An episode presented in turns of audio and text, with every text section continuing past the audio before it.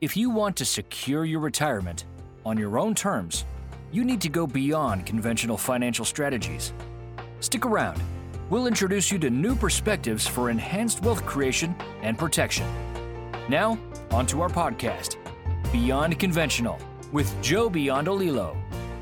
Hello and welcome to podcast number five, myth number three of the six universally accepted financial myths. A 15 year mortgage costs less than a 30 year mortgage with Joe. Joe, this seems to be, out of all of the myths so far, this makes no sense to me at all. How is it possible that a 15 year mortgage could actually cost less or a 30 year mortgage cost less? You just need to break this down for us. Unpack it for our listeners, please. You know, when we speak with folks about 15 and 30 year mortgages, mortgages, like most financial decisions, the financial decisions that people make are ultimately just based on what they've heard. And that's kind of been the mantra of everything we've spoken about so mm-hmm. far, right? Mm-hmm. The sales hype. And if you think about the psychological perspective of paying off a home, when you're young, you speak with your parents about finances. Everybody's goal is to pay that house off. You know, that mortgage burning party mm-hmm. that everybody speaks about? Yeah, yeah. Having no debt, paying off credit cards, paying off homes. Social decisions, ultimately, and society are what oftentimes catapults people to make their financial decisions, which are oftentimes emotional. And paying off a home could very well be a good thing. So I don't want you to think, or the listeners to think, that our objective here is to have people to consistently carry debt and not pay off their homes. We just want to make sure it's being done efficiently. And we want to look at the facts.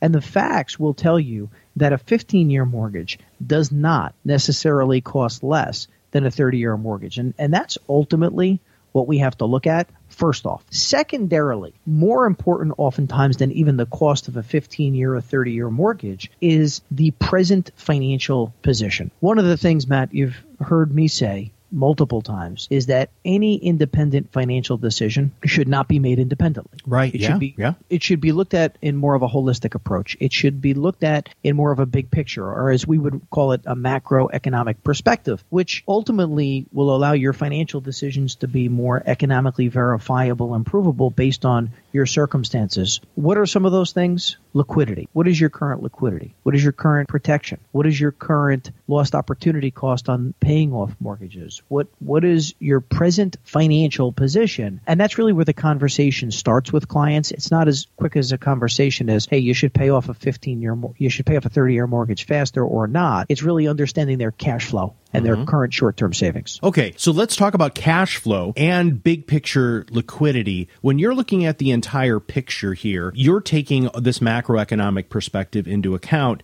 and you said that the facts prove something different. Can you tease out some more of those facts for us and maybe some numbers or how do you talk about this with clients when you're sitting down and presenting this for the first time? Well, let's just first talk about the numbers like you're saying, okay? And if you compare at face value a 15-year mortgage versus a 30 year mortgage. And we've done some figures, okay? And those figures will tell you a couple of things. When people focus on costs or savings, oftentimes when they're referring to a mortgage, what is not factored into the conversation is the lost opportunity cost on the money that they would not have for having what they think is better. Okay? Would you mind, Joe, uh, defining lost opportunity cost again, just in case our listeners don't know what lost, that term means? A- absolutely. So, lost opportunity cost is the opportunity that's lost, right? Or in essence, the cost of not having the money that you would have had from making a financial decision. So, for example, if you bought an ice cream cone at lunch today, instead of saving the $2 that the ice cream cone would cost, that $2 is no longer earning a rate of return for you in your financial mm, world. Okay. Okay.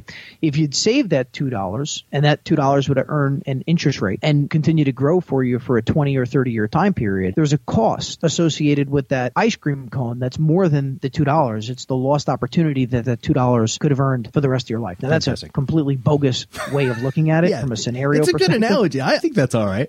but let's look at a 15 year and a 30 year mortgage. Right. So if we looked at a $250,000 traditional 30 year mortgage, okay, mm-hmm. at four and a half percent, and yes, on a 15 year mortgage, most banks would give you a slight discount on the interest rate. But for the simplicity of this example, let's just say both are offering a four and a half percent interest rate. Okay, on $250,000, your principal and interest only payment on a 15 year mortgage would be $1,912 per month. On a 30 year mortgage, your principal and interest only payment would be $1,267 per month, which is a fair amount less than what the 15 year mortgage would cost you. You're with me so far? I am. I am. I'm, I'm just, I'm processing. So go ahead. So the way that people typically look at it would be, or the way we're educated to look at it, is that by you having a 15 year mortgage, the reason why it's better is because in 15 years your mortgage payments are gone. That that's common knowledge, right? And in 15 years you'll only pay $92,000 in interest, 92,248 in this scenario to be exact. However, on a 30 year mortgage, you'll pay a total in that same 15 year time period of $206,000 in mortgage interest. That's a lot more interest. Mm-hmm. And that's because you're carrying a higher balance on that note over the 15 year time period. It's 53% more interest than you'll pay on a 30 year mortgage than a 15. Okay, well, so I know, on. I'm going to I know what you you're there. thinking. Yeah, that's, I don't want to do that, right? Why would I want to pay 53% more? Good question. All right.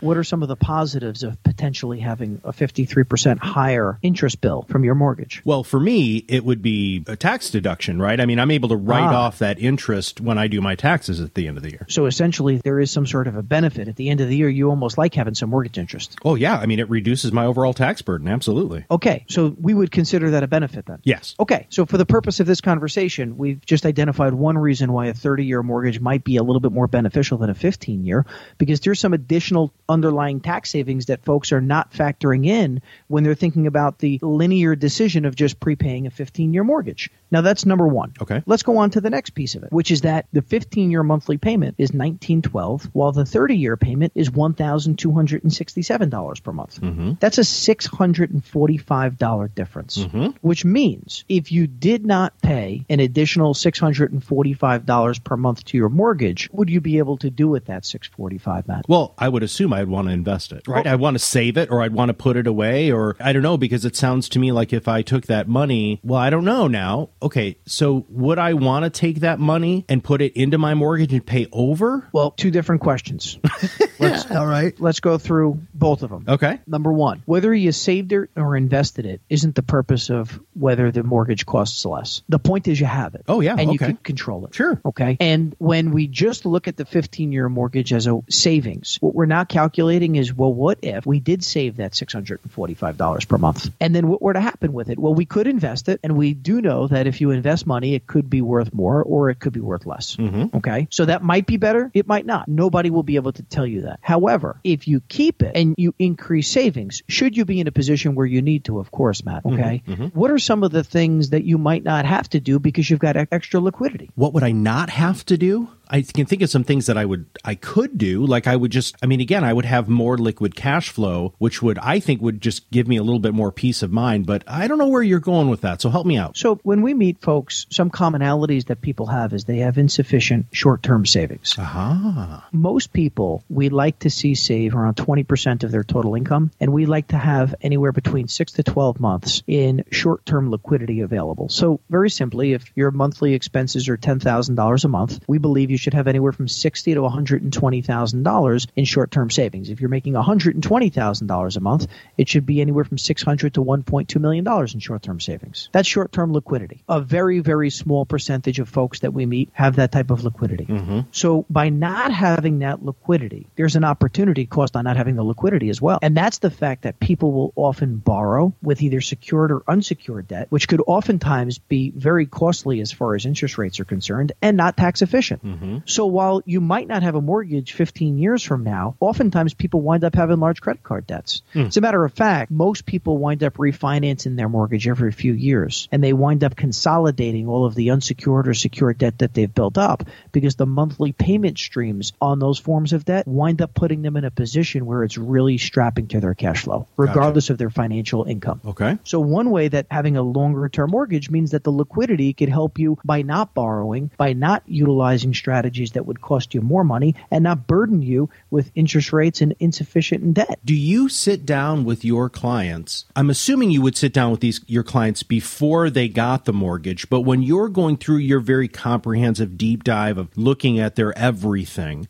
do you I mean is this just a conversation that you have, hey, you know, you should really talk to Joe over here and and or or whomever and and refinance your house? I mean, is that part of your initial recommendation and how do your clients clients after you explain this to them, what sort of epiphanies do they have? What sort of changes does this help them make in life? Not just what you've uh, shared already, but just think of a client and walking them through this process, if you don't mind. So, you know, first and foremost, people come to us from a few different ways. We either get referred by existing clients who enjoyed their experience, or we're referred by other trusted advisors. And it could be a mortgage person, it could be a mm. tax advisor who sees that their client is getting themselves in a position where their debt is in, is hurting their cash flow. It, regardless of how the client gets to us, when they're here, we talk about the big picture of what they're trying to accomplish in savings and protection and cash flow. Savings, protection, and cash flow are very important to the financial strategies that we try to assist our clients with. That being said, our objective is to allow the clients to discover that there's deficiencies in their cash flow. And if the deficiencies in their cash flow are coming because of inefficient or unsecured debt that they're accumulating, we let them realize some of the advantages and or disadvantages of having all types of debt. And ultimately it becomes their decision to increase their cash flow, ultimately really seeing the value in having more protection. What is more protection? More protection is having financial planning that really works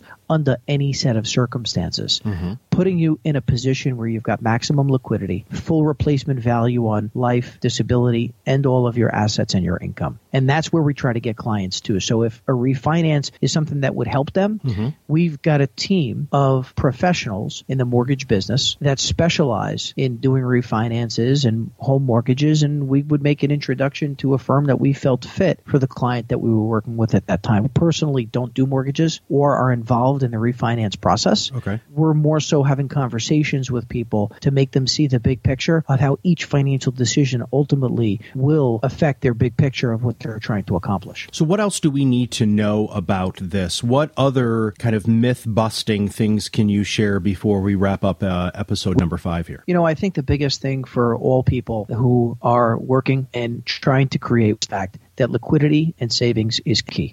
You always want to be in a position where you've got the maximum amount of liquidity. You pay the least amount of taxes that's possible under the, the guidelines of the Internal Revenue Code, and you should always work with a tax advisor to do that. But there are some simple strategies that are allowed through the tax code that are tax efficient, and mortgage interest is one of them. So be efficient, be effective, keep control over your money, stay as liquid as possible, and have full replacement value protection on all of your assets so your financial plan, the completion of your mortgage, and everything could work regardless of your financial circumstances. And that means, Matt, whether you're unemployed for a period of time, should you unfortunately become disabled, or God forbid you should pass on and you're the maid breadwinner who's paying for that mortgage. We want to make sure that you and your family gets to the end game regardless of the circumstances. And that's why looking at things from more of a macroeconomic perspective and understanding the costs and lost opportunity costs associated with every financial decision, including paying off a mortgage mortgage is very, very important to assisting you in accomplishing what's important to you and your family. Well, Joe, thank you very much for busting another myth. This was myth number three of the six universally accepted financial myths. A 15 year mortgage costs less than a 30 year mortgage. All right, Joe, thanks, and we'll talk to you again real soon. Great, Matt. Thanks.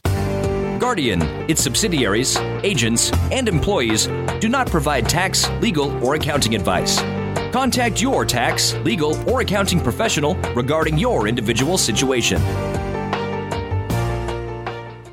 This podcast is for informational purposes only and is not to be construed as tax, legal, or investment advice. Although the information has been gathered from sources believed to be reliable, please note that individual situations can vary. Therefore, the information should be relied upon only when coordinated with individual professional advice. Guest speakers and their firms are not affiliated with or endorsed by PAS, Guardian, or Biond Financial, and opinions stated are their own. Guardian, its subsidiaries, agents, and employees do not provide tax, legal, or accounting advice. Consult your tax, legal, or accounting professional regarding your individual situation. By providing this content, the Guardian Life Insurance Company of America and your financial representative are not undertaking to provide advice or make a recommendation for a specific individual or situation or to otherwise act in a fiduciary capacity. Joseph Biondolillo is a financial representative of the Guardian Life Insurance Company of America, Guardian, New York, New York. Biond Financial is not an affiliate or subsidiary of Guardian. California Insurance License Number 0I32947. Arkansas Insurance License Number 1281376. Submission number 2023 151748 expires 03 2025.